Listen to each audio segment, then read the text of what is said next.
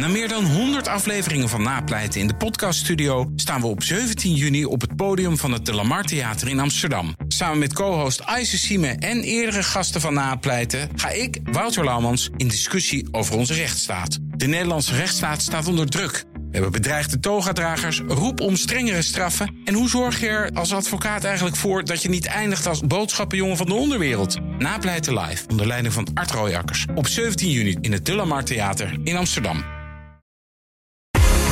De Donald Show.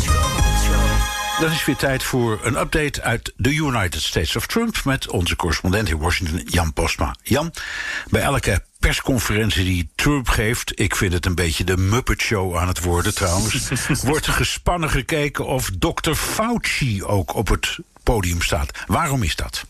Nou die Fauci, dat is eh, de corona-expert van, het Corona Taskforce van het Witte Huis. En hij is, ja, je zou hem kunnen zeggen, hij is een beetje de Jaap van Dissel, de RIVM-baas van Amerika. En hij is dat al sinds de jaren tachtig. Hij heeft een enorme staat van dienst. Elke president sinds Reagan luisterde naar Fauci.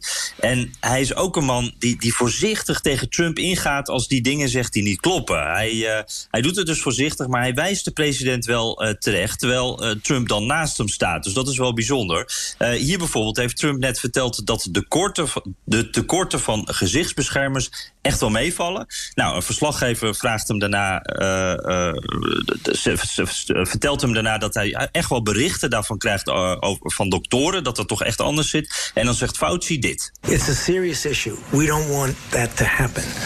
But it is happening. You're not making things up. I, I know that because I'm experiencing myself. En hij gaat daarna dan nog even door over uh, alle andere manieren waarop dit opgelost kan worden. En zo doet hij dat ook bijvoorbeeld met uh, de, de, potentiële medicijnen die Trump aandraagt als oplossing voor de crisis. En, en Trumps wens om met uh, Pasen de economie weer open te gooien. Hij heeft steeds een gepast antwoord. En daar komt dan een heel lang antwoord achteraan, waardoor het allemaal zo een beetje gesust wordt. En over dat laatste werd Trump ook gevraagd over die economie. Wat, wat vindt Fauci daar nou van? Vindt hij ook dat we met Pasen de winkels weer open moeten gooien? Nou ja, we weten dat hij daar kritisch op is natuurlijk. En Trumps antwoord is veelzeggend. Does, does he agree with you about the need to reopen the economy soon? Well, he doesn't uh, not agree. I mean, we had a long talk. He doesn't not agree, zegt hij. Dus uh, je weet dan, daar is het laatste woord nog niet over gezegd. Nee, maar Trump houdt er niet van om te worden tegengesproken. De New York Times schrijft dat Trump mogelijk zijn geduld verliest met deze dokter Fauci. Ja, Trump uh, zou zich nu nog inhouden, omdat hij Fauci ook nodig heeft. Dat weet hij ook. Maar uh, Trump zou niet blij zijn met uh, ja, bijvoorbeeld al, al die media-optredens die Fauci nu maakt. Hij is zelf ook een beetje een, ster aan het worden, die Fauci natuurlijk. En daar houdt Trump niet zo van. ja, en, en, er is een momentje dat is viral gegaan. Dat heb je vast ook gezien, Bernard. Trump die maakt een grapje over het State Department. Dat noemt hij dan het Deep State Department. En je ziet dan Fauci achter Trump op dat podium... en eerst even een beetje verbijsterd kijken... dan met een klein lachje uh, verbergt hij zich achter zijn hand. Zo van, oh, hij zegt dit toch niet, maar ja, Trump zegt dat. En uh, ja, dat, dat, had hij heel veel aandacht, kreeg dit. En het was ook wel opvallend bij een grote Fox News uh, corona-uitzending... was iedereen er, behalve Fauci. Maar Trump zegt ook, het is een goede vent. En hij heeft hem dus ook een tv-ster genoemd. Dat was een compliment. Dus ja, wat hij echt van die Fauci vindt, dat blijft nog even gissen. Nou, even de, de, de pro-Trump-media. Die, die, die, weten ook niet precies wat ze met die, van die Fauci moeten vinden, hè? Dat is wel opvallend door Bernard, want er is echt waardering voor deze man. Hij is natuurlijk ook apolitiek. Hè. Wat ik zei, hij heeft voor, voor elke president uh, sinds Reagan heeft hij gewerkt. Uh, maar er is ook wel wat kritiek op hem. Uh, dit, dit, is bijvoorbeeld op Fox News. je hoort eerst een citaat van Fauci zelf... en daarna de opiniemaker, een Brit, die daar zijn mening over geeft. I like it when people are thinking I'm overreacting because that means we're doing it just right.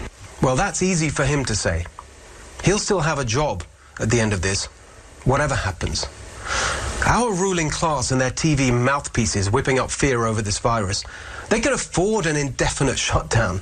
Working Americans can't. They'll be crushed by it. En het wordt toch interessant om te zien hoe Trump met Fauci om zal gaan. Maar ook welke kant Fox News en ook die wat meer alternatieve rechtse, ja, zeg maar de MAGA-media, wat die gaan kiezen.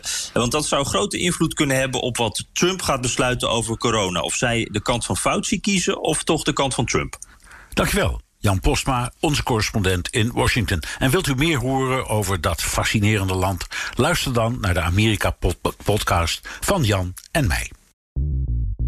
Bij BNR ben je altijd als eerste op de hoogte van het laatste nieuws. Luister dagelijks live via internet. Bas van Werven. En heel langzaam komt de zon op rond dit tijdstip. Je krijgt inzicht in de dag die komt op BNR, het Binnenhof in Nederland en de rest van de wereld. De Ochtendspits. Voor de beste start van je werkdag. Blijf scherp en mis niets.